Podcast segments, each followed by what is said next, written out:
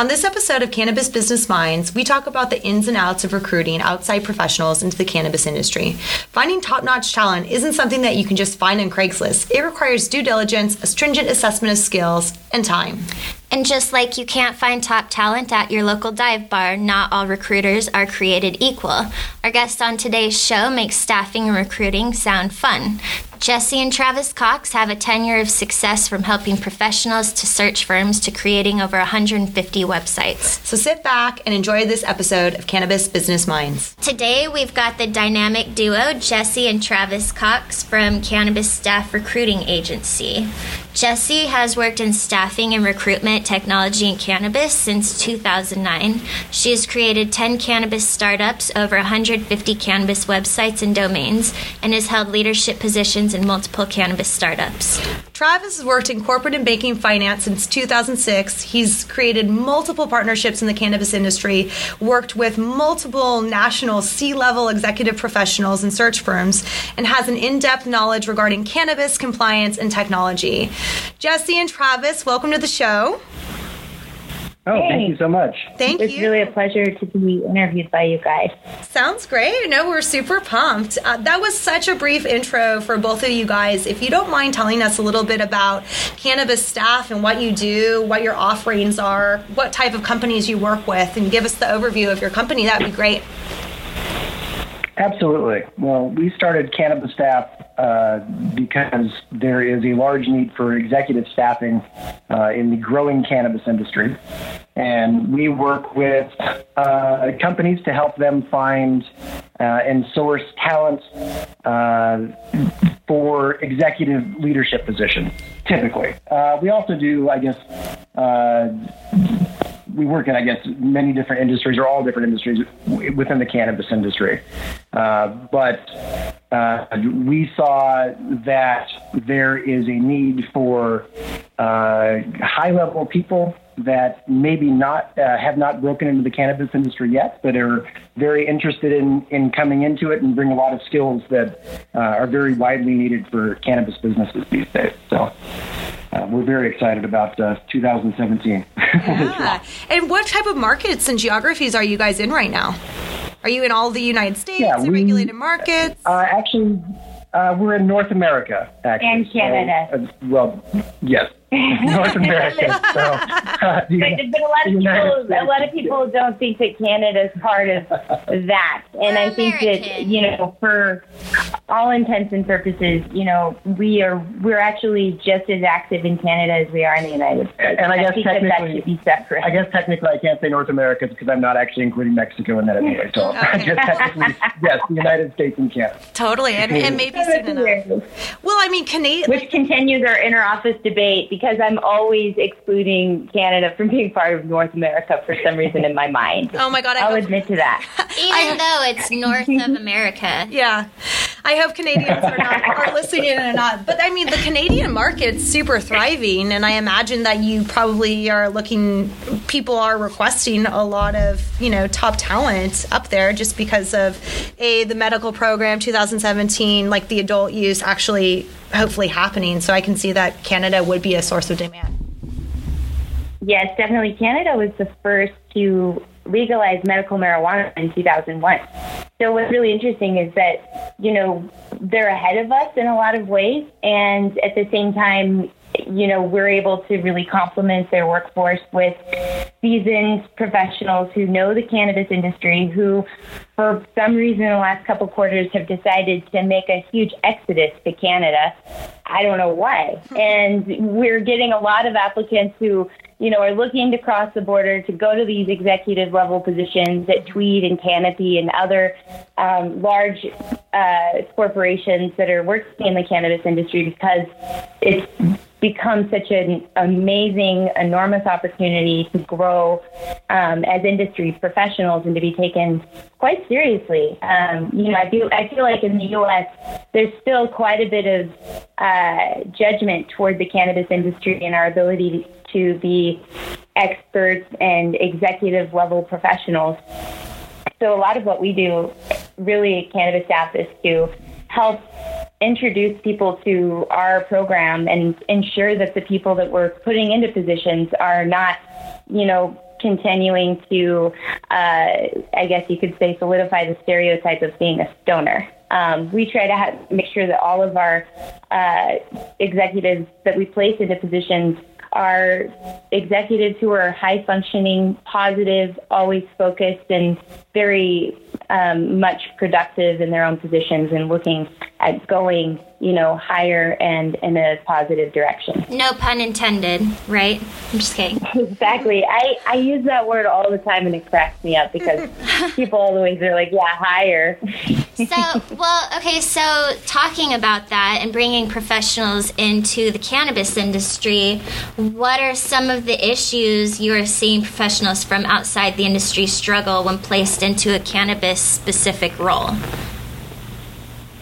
Yeah, so uh, I think that uh, for a lot of people coming into it, uh, many people don't realize the high level of regulation that actually surrounds the cannabis industry. And uh, the degree to which uh, they will need to be uh, compliant with a lot of the different laws and not only that, I guess, but but hiring requirements of bringing people into it or coming it, excuse me. Um, and I think there's a learning curve as well too, uh, in terms of how cannabis is, is done as a business. But uh, the good thing that we see is many of the professionals we actually place into positions are able to bring new skills uh, to businesses that they have they haven't actually had before. So that's the the exciting thing that we're seeing about placing people outside of the industry into it. Awesome.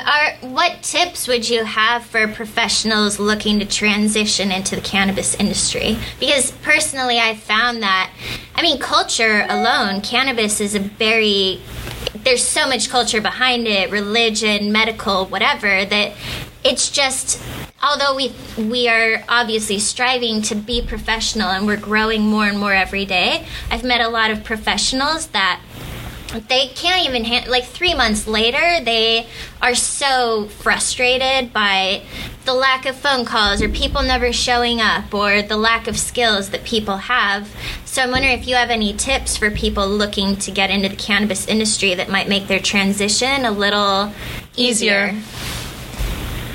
Sure. Yeah. And that's, you know, unfortunately, one of the growing pains that we see in the industry is that in many companies, uh, unfortunately, as they've grown, they've noticed deficiencies uh, in some of the executives that they have placed into the roles. And yet, you're absolutely right. Some of the uh, things that you're saying uh, really resonate with what we hear from hiring authorities, in that the people that, unfortunately, uh, they're the positions they're searching for were places where they had people in the positions that acted, unfortunately, with the typical pothead, you know, mm-hmm. stereotype.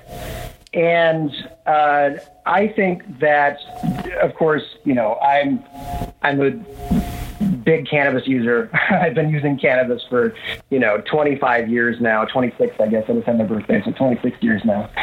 And I can say that I have, even though I use, and I probably use a significant amount, that I'm a, I'm I'm a functioning professional, and I treat my job as a as high functioning professional, not, not just a functioning professional, but a, a high functioning professional. Not again, no pun intended on that, but but a high a high functioning professional where I take what I do very seriously, and I and I treat it as a serious thing.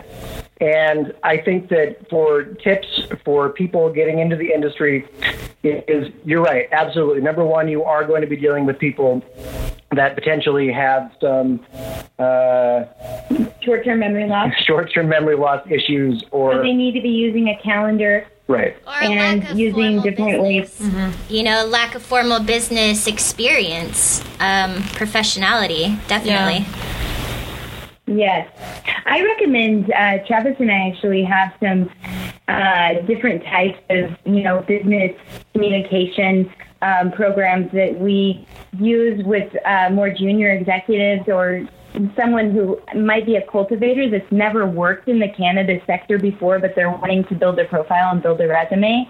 And so we do try to help uh, candidates when they come to us and maybe they don't have the polished resume or the polished skill set to take in um, you know, to take on one of these more corporate type positions.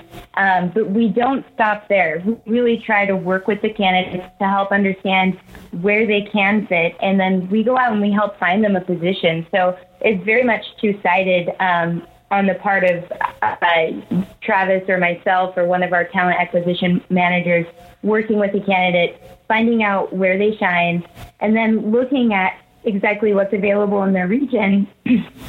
Sorry, I'm losing my voice. Um, but also, you know, working with them together uh, to build something that is sustainable for their life. That's really what was my driving passion and Travis's as well when we when we started Cannabis Staff was that we'd worked as consultants in cannabis for so long. 98% of what we did the problems that a bad employee had created at businesses. That was what we did. And we realized, well, the root of the problem here is that people that are unprofessional and unqualified are being put into positions because they know the right person or because the recruiter completely lied or did not check the ref- the references or the work references um, and you know put someone through that should not have been put through. And unfortunately, that happens so often. And it not only damages the candidates that it's put through for a position that they're not qualified for, it in fact damages the business for many quarters. And so we realized that this was a problem that we could easily fix because of our experience in staffing and recruiting. And also, um, for the past 10 and a half years, I've worked um, very much uh, underground, if you will, as an applicant myself, going in applying for positions, working with recruiters, just to show the corporation that their recruiter was not doing the job that they said they were doing because I got offered a job that I'm not qualified for because I interview very well. That's wow. a lot of um, yeah, yeah, that's wow. that's a lot of how that's that's a lot of our secret sauce actually, but not a lot of recruiters can uh, interview well. So well, I'm and, lucky. And that's really interesting. so a, a, few questions just to elaborate on that, and one's just an observation. It just seems that you know Chris and I were just talking about the similarities of this industry to the tech industry, and just also the credibility of candidates and professionals, and what is considered an expert, and how much of a due diligence is actually being done to validate somebody's expertise and skill set.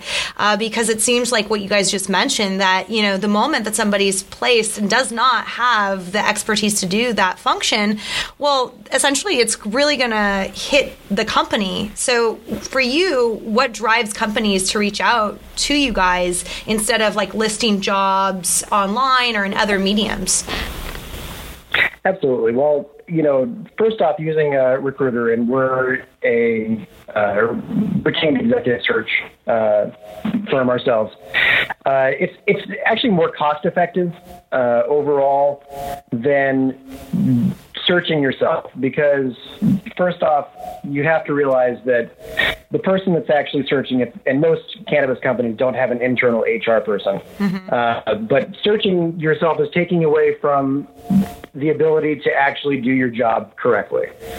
And not only that, but unfortunately, with placing ads on job boards, you're going to get job board applicants. And those are the type of people that typically we aren't actually getting. We're actually getting people uh, that they normally wouldn't have access to. So people that are above average performers in their current position and people that are looking to move to make a career change, not someone that was underperforming and you know got let go, but someone that you actually is is someone that would be really desirable if you could get them to to move for your opportunity. So uh, those are some of the reasons why they would use this. A couple of other reasons, obviously, uh, confidentiality uh, for the employer that's actually looking to hire.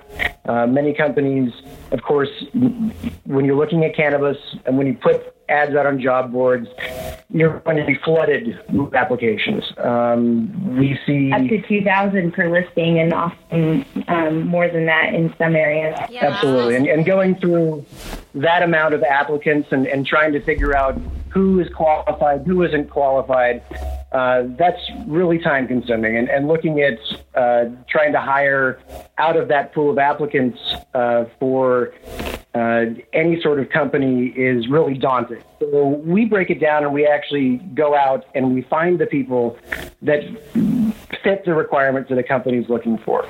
And we find that person and we find interested people that are that we've actually already done background checks on. We've checked their references.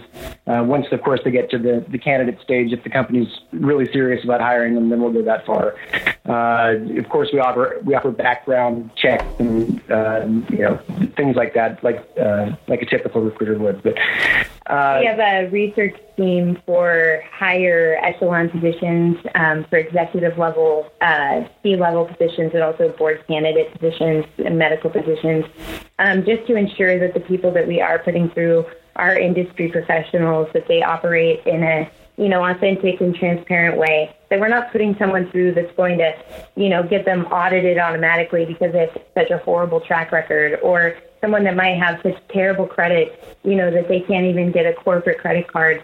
Um, you know, unfortunately, that is something that we see, and oftentimes hiring authorities do not want to broach those subjects with their candidates because it can be oftentimes very uncomfortable.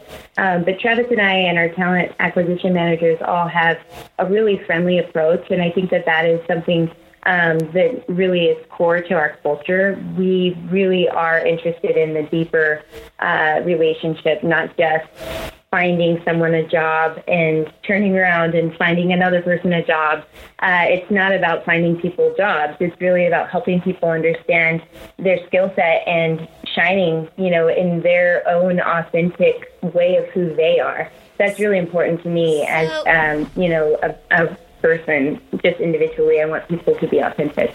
I so I'm not totally familiar with how recruiting works, but does the company come to you and you find the candidate or do you have a bevy of candidates that you've already gone through and you know done the background check and everything and then you just have a stable of candidates you could pull from when a company comes to you like, how do you know both, when a company uh, both. would do it? Yeah, both, in fact. Uh, so we are always networking. We are always uh, getting to know more and more people every day. Uh, of course, we have a multitude of people uh, that reach out on multiple networks on an hourly basis, minute by minute basis. It seems like uh, who we are also really incredible um, inbound marketing engines uh, just throughout um, the industry that helps us track more leads. Sorry to interrupt, Travis, but uh, yeah, that's a big part of what we do during the day is um, working on inbound leads. Awesome. Can you talk? yeah, but we. Oh, go ahead, Travis. Sure, but but we. Yeah, of course. But we are uh, typically approached by businesses uh, that would that are searching for uh, particular positions, and then we get uh, requisitions from them, uh, and at that point, essentially, we look through uh, our extensive network, see if there are suitable candidates that we know that are actually actively looking for positions or that would fit that skill set, and we will go and approach those people. Uh, if we don't have uh, completely suitable candidates, of course, we we find those candidates. so, when it comes to the companies that you work with, would you say they're the type of companies that bring in at least a million in annual revenue? Are they, in my opinion, or in my estimation, they would be larger companies, companies that value outside services such as recruiting firms firms because they know better. How large Absolutely. I would say probably the smallest we probably work with is maybe 10 million probably in annual sales. Yeah. I think that's probably a good estimate. Yeah, oh, okay. that makes sense. Yeah, no, absolutely. And just for those people who don't understand, can you talk to us a little bit about what's the cost if you don't hire a good employee? Like it, you know, you mentioned it a little bit at the very beginning. Of, yeah. You know, how it can significantly hinder operations in a business. But can you elaborate a little bit on that? Definitely. I have personally seen uh, businesses that have hired an ill-equipped uh, industry experts, um, someone that you know we would all see as being you know, a leader in the field on social media. Um, I don't consider that to be a gold standard. I think that you should really do a little bit of homework before you hire someone and understand who they are. I do not believe in uh, quick fire uh, or quick hire um, scenarios because they can be very dangerous. Um, I always recommend, you know, at least a two to three week interview uh, process because in that two to three weeks, you're able to really evaluate uh, the individual that you're offering the position to. And in that, you want to ensure that the person going into an executive position who's going to have access to multiple shareholders, your vendor list, your proprietary information. If the person that you're hiring is not telling you the truth in the beginning, who's to say that three months down the road, when they're not performing, they're not going to take your list and all of your proprietary secrets over to a competitor. And that has happened so many times, and it's devastating for a lot of these new startups.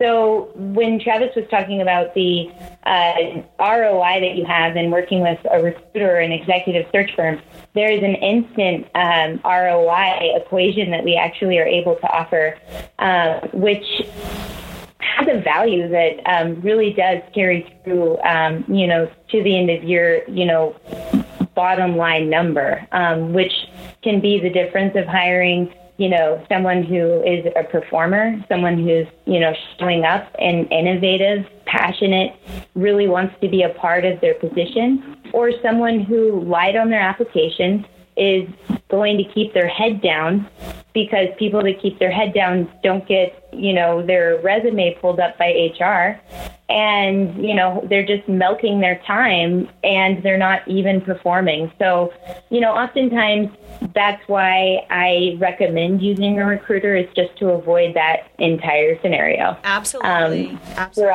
For us, it's a passion. Yeah, I mean, And of course, you know, looking at the numbers of it as well, it's like they estimate that on average it costs the company between like I think it's six to nine months of uh, salary to train a new employee uh, because of training and, and additional hiring costs as well. Yeah, and I mean also just that 90 day trial period. It's so important actually when they've been hired just to make sure that it's a good fit, as well as you know performance reviews in the company to make sure that okay if there is any low hanging fruit, uh, just to make sure that everybody's evaluated.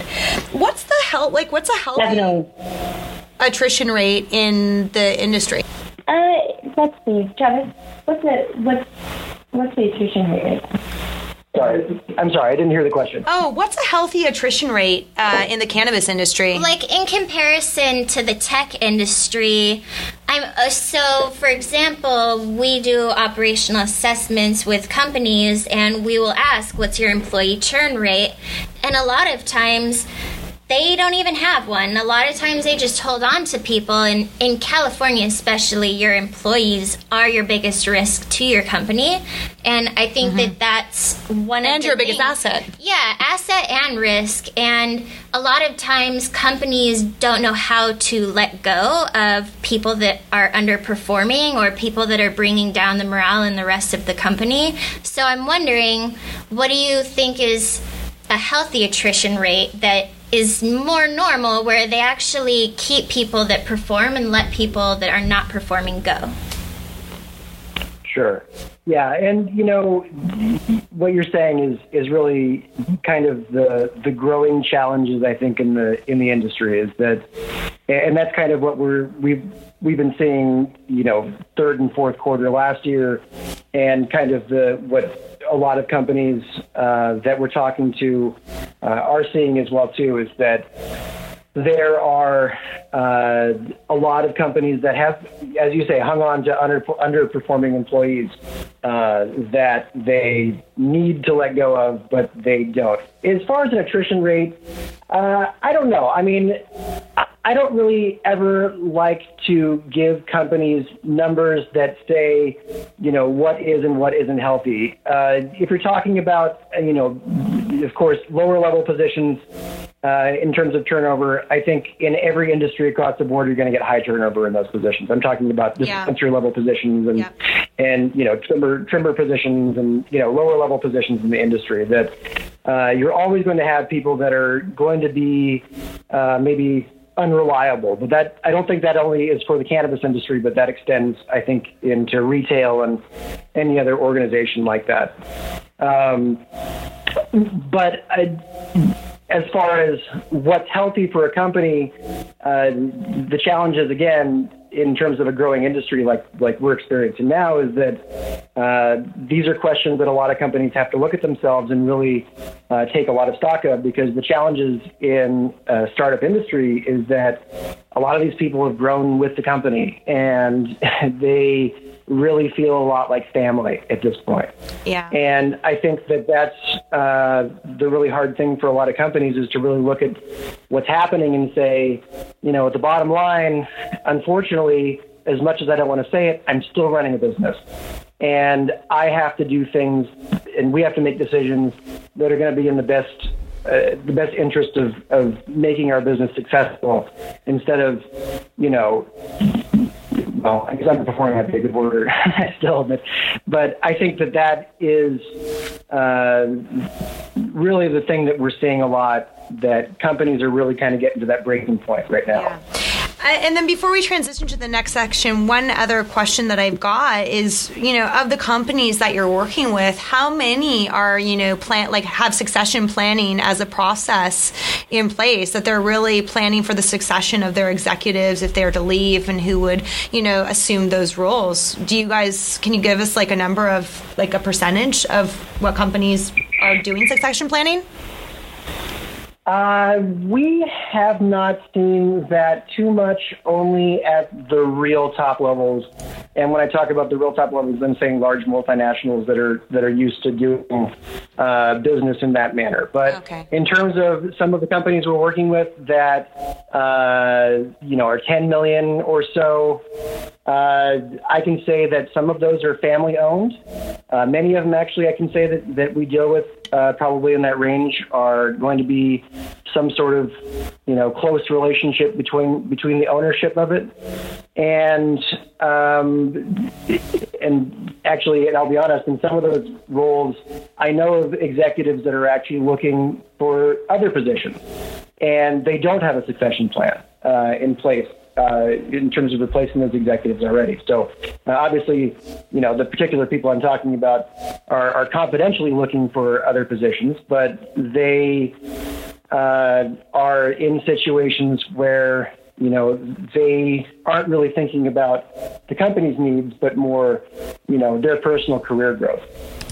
I think also I found that the longer an employee might be with a company and they are promoted to management based on tenure, but no one's ever given any sort of management training where they're equipped to develop their own management style so that their coworkers respect them. They and they're able to run things better with better communication and I found personally, I took a lot of classes on management. Nobody taught me that. And I don't really see that happening in companies either, where they actually have management training. And that's cannabis and not cannabis. I mean, even from my experience, it's like people get promoted based off of, you know, their expertise. And, you know, I'm super analytical looking at numbers and imagine all these nerds that are doing great analysis and boom, get promoted and really are lacking those people and managerial skills. Yeah, Good soft point. skills. Yeah skills are important. We yeah, sorry. Let me, if you don't mind if I comment on that. It, it's you know it's absolutely true what you're saying, and and you know as I as I stated before, it's kind of you know one of the I think you know fortunate and unfortunate things that we're seeing in the industry right now. I mean, look, I've I've like I said before, you know, I've I've been around cannabis since I was, you know, in my mid-teens, and it's something that I've always really had as a part of my life, it, to one extent or another. Obviously, you know, I grew up. My parents are not about cannabis, but I was introduced to cannabis by my siblings. But but my parents are not are not about cannabis. Even now, uh, talking to my parents about it, it's not something that they're really that particularly open to. but you know, it's it's always been something that has been a part of me as a person because of my personal enjoyment of cannabis. You know, I don't I don't actually have any sort of medical issues personally. I've always been a recreational user, but it's something that we're seeing, unfortunately, a change that's happening because cannabis is becoming an industry now. And with cannabis becoming an industry, unfortunately, you have to have industry, industry professionals and professionals that can come into it that can actually push the needle for it to get where it wants to go. And if that doesn't happen, then unfortunately, the doomsday scenario that everyone thinks of cannabis being overtaken by large corporations could potentially happen because of regular companies not evolving with a changing marketplace. And as much as I want to continue with, you know, cannabis culture and society, I love all of it. I really do. It's unfortunately, as cannabis moves towards a business and is changed to a business model, it's one of the things that cannabis as an industry has to evolve with as well. Yep, it's time to grow up. Yep. Yep. So, if you guys want, we just got um, a little bit of time left, but we really wanted to talk to you about your company and you know understanding a little bit about your team and your company culture your and your growth plan Great. Well, we uh, are really excited. We have some pretty awesome people that we just brought on board um, the first part of this quarter who are being trained right now to be talent acquisition managers, and they come from all walks of recruiting and staffing. Uh, however, we do have a set of core values we're trying to uphold, and I really find it extremely important to have everyone operating on the same level, you know, as a crew and as a tribe, you know, within our company work culture. And so, uh, since we all work remotely, uh, we do have weekly meetings that are, you know, centered on the Google um, forum. We use a lot of uh, apps which help us, you know, remain in constant contact, which I really enjoy. Uh, as a work culture, we will be encouraging everybody to, you know, have communication outside of work if they want to, you know, do a virtual happy hour or, you know, in different regions. Um, we're planning on having yearly uh, in-person group meetings um, to just help kind of encourage people to, you know, continue to grow, you know, within their networks. And what I really have found with creating remote-based um, startups, the one thing that I think is lacking is work culture, and so that's been the key point for us um, just these last few months is defining what that work culture will be. Um, we have decided to not focus as much on software development, um, which is why we're focusing on staffing. And so that's been a really large um, piece of our day that we've been able to dedicate toward just creating an amazing work experience for everybody. And, and that includes having awesome software solutions. Uh, Travis and I have both worked for software companies in the past, and we love technology. Like we're both technology nerds and we love business technology solutions. And so oftentimes we're trying to, you know, put together all in one solutions for our, our own purposes that will help everyone. Um, and oftentimes that helps us with a lot of our business relationships because uh, a lot of business owners are also in the on the hunt for different types of business solutions. So it's it's a win-win for everyone. You know that we're constantly changing our you know um, software applications. We're always innovating, and I think that that will continue for years to come. Uh, I really love month-to-month software as a service. It's a great way to, I think, run a scalable, nimble startup. Yeah, we love Calendly, Asana, Slack a little bit for communication. Slack, MailChimp, Yeah. Google Drive. As you, as we all know, we're all friends on LinkedIn, and I've been like incredibly impressed with your marketing strategy. I, as me as Simone, we're consultants, we aren't salespeople. So we've really just been studying business strategy and consulting strategy and getting ourselves out there. And I see you as a great example of someone who just keeps putting out like good looking post, good looking content that is very simple that and you're attract I mean, it seems like in the past 3 or 4 months that you've been operating that you're already killing it and that's so awesome and I'm wondering if you could share any tips um, for people out there like us and other people like how what's the key to your social media marketing content strategy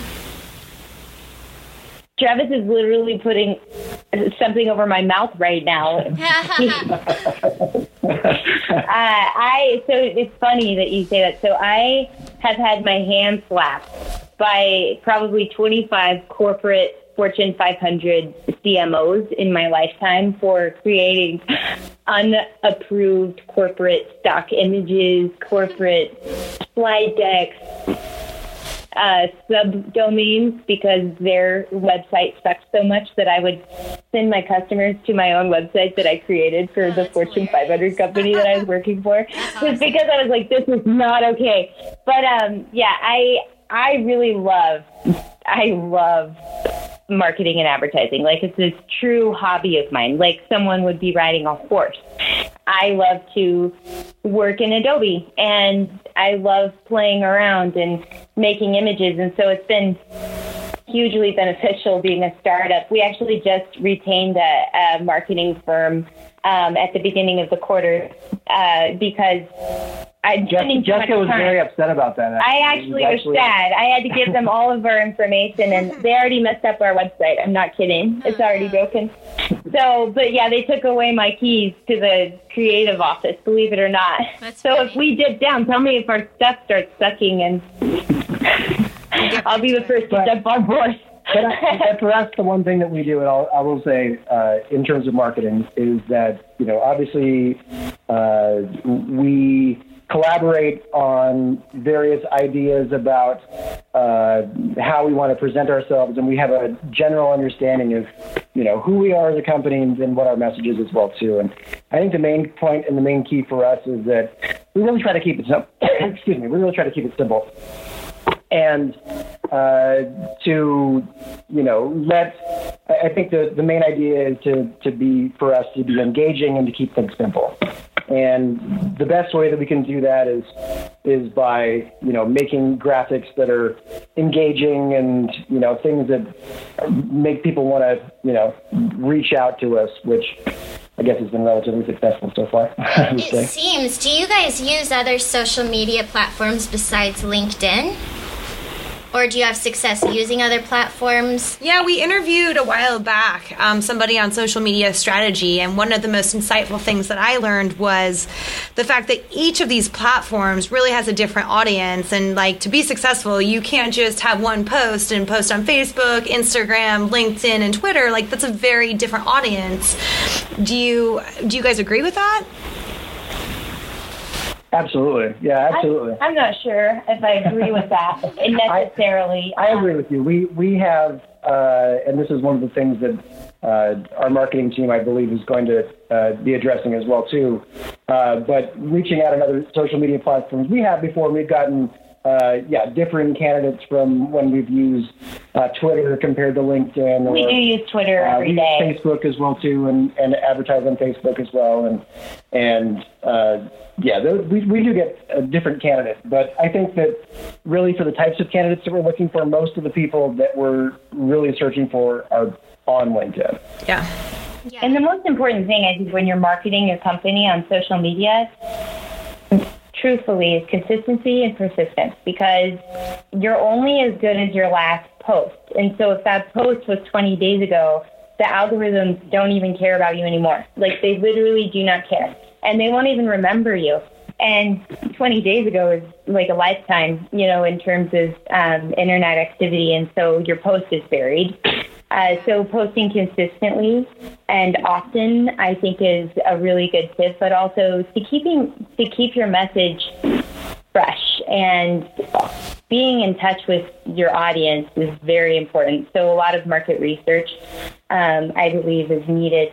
Travis and I uh, did a lot of stealth market research for probably two and a half years um, before we officially launched Cannabis Staff, and it was because we wanted to make sure that when we did go to market, that we had the I call it I call it earning the right, and I really wanted to earn the right with my peers to be able to talk with them about their personal life and what they're really facing, and I felt that entering, um, you know, LinkedIn is a good example. Entering uh, LinkedIn as a recruiter and having this idea that, you know, I'm helping all these people find jobs. Really, they're helping me feed my family. and so at the end of the day, um, I feel like it's, you know, such a service that we have to offer. And if I can, you know, continuously be um, putting out a message that's positive um, you know, that, that is inviting, that makes people feel comfortable with me, then I think that that's the best thing that I can possibly do. And uh, yeah, Travis is actually the editor in chief of everything that comes out of this place. So he's the final say on everything. Um, like as far as grammar goes, he's a grammar Nazi. don't, grammar Nazi. Don't hold, don't hold me to that because sometimes things go without my editorial approval. Uh-uh. Not anymore. Not now that we've hired this creative team. yeah, I just I think that you guys and Jesse. I mean, we've never met, but I feel like I already know you, and we see each other's posts every day, and I mean, you've really like positioned yourself like awesome. You come across exactly what you're You know- going for, and I think that that's an awesome strategy people should keep in mind. Definitely consistency. And for myself, I feel like I have a responsibility with my curation of articles that I'm going to share with people. And I feel like that's what you've done as well is you've stuck to a specific type of person, you know, and who you're looking for and what you're targeting and you've done really well at defining that for others. And not only that, but I think when you, when you go into business, Yeah. go into business to help. And let, And it's clear, and like, let me Jess- say as well too that you know that I've Jessica's given me a lot of a lot of you know probably undeserved praise in this conversation here today. But uh, when it comes down to it, honestly, she is the uh, the driving force be- behind anything that happens here uh, at Cannabis Staff, and she true. it is true. And I, I see her working every single day, uh, and I've seen her work tirelessly over the last number of years uh, in the cannabis industry, and uh, the ups and the downs, uh, all of that has as a part of it. And she has never lost her uh, determination and enthusiasm uh, towards this industry, and she is, I mean, a very, very tireless worker. She will probably outwork the three of us. I well, I can't say that for actually the two of you on this call. Most people I can, uh, but uh, she would easily outwork any of us because she is so passionate about uh, cannabis in general. I don't know if you know, but she and she hasn't mentioned on the call, but uh, you know, her brother uh, is a very big cannabis patient as well too, and has been a grower for a long time. Uh, and it kind of opened uh, up her eyes many, many, many years ago now to the possibilities of medical cannabis, and she's very passionate about that. And yeah, really, uh, any sort of success that comes out of this company is really all good to her. Not exactly. It's 50 50 for sure. he puts up with my crazy. He does. If I didn't have him, like, making sure that I was eating and sleeping and going to bed That, okay. and, you know, not totally crazy manic all the time, like, Travis is a lifesaver, seriously. And he's extremely um, brilliant. He's, he's actually is Mensa level intelligent. so sometimes I, I I literally have him um, you know engage on every single call because he offers something you know for every uh, situation and scenario. Like he has a plan B and a plan C um, ready to go. So I love that. Yeah, you guys are doing really well. Yeah. From what I can see, good job. yeah. Quite the Yeah, dynamic duo. You guys are so nice. You guys as well. It's been such a pleasure to work with both of you, and I really can't wait until we can all be together in person and enjoy each other's company and fellowship, you know, in a more uh, real way, but this is just as good, in my opinion. It's fun. Yeah, absolutely. Absolutely. Just a few more questions for the speed round. Are you guys ready? Definitely. Yes. Okay. If someone's getting into the industry, what what's something that they should know? Be yourself. I think over anything else, don't Yeah. be yourself and uh, come into it with uh, an air of flexibility and the ability to change very quickly because that's the industry you're entering into. That's for sure. You know, earlier when I mentioned that I had lied on applications to get positions, um, and you know, I'd walk into that CEO's office to reveal to them, you know, that I'm an imposter. it's like and but that I'm still a good person.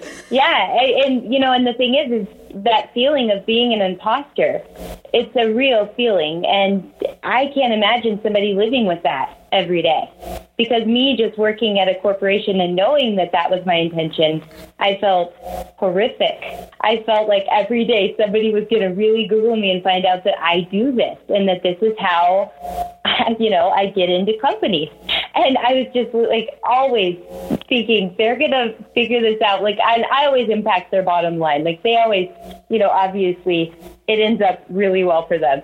Uh, however, there was one situation where they were very angry and they really did not appreciate it at all. And I, you know, in turn, wanted them to understand, you know, you just spent, you know, for each, uh, for each hire, you're spending, you know, quite a bit of money to make sure that the person that you're putting through is a really good candidate. And I definitely know that 90% of recruiters are not doing their due diligence and they're putting people through without checking any references. And I think that that's something that needs to be drawn uh, into the light and understood um, by every single hiring authority um, because it's something that's prevalent in this um, industry, definitely. And we are not about that at all because like- I think that that feeling of living a lie is terrible.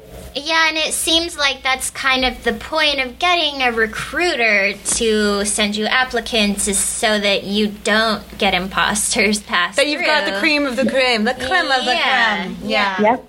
Absolutely. You do want to make sure that even your recruiters are reputable too, that you're working with. I think that that's something that a lot of people automatically think that, you know, because it's a recruiting agency, because they have, you know, some good reviews, that they're a great recruiter. And in fact, you know, a lot of reviews online aren't always what they seem. They have their own, you know, people working for them posting positive reviews. And so I always give people, you know, a tip to, and even with us, you know, to ask for multiple references and to ask for, um, you know, someone that has worked with them on both sides because you really want to know who you're working with and how they're going to impact your business, you know, in the quarters to come because engaging a recruiter should only be a positive impact. It should never be a negative one. That's very excellent advice. Um, well, we really enjoyed having you guys on the show today. Um, and how can our listeners find out more about what you guys have to offer?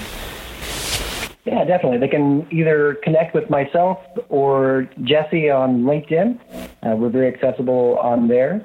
Uh, as well, of course, you can visit us online at uh, cannabisstaff.com. One S D A N N I A B I S B A F F dot com. Okay. And uh, yeah, we look forward to hearing from anybody. All right. Thank you guys Yes, thank so, you much. so much. Yes, thank you for coming on. Thank you for listening to part two of the show and joining Kristen and me today. If you have any questions that you'd like us to answer or just to ask in general, please join our LinkedIn group, Cannabis Business Minds, and ask us there. Until next week.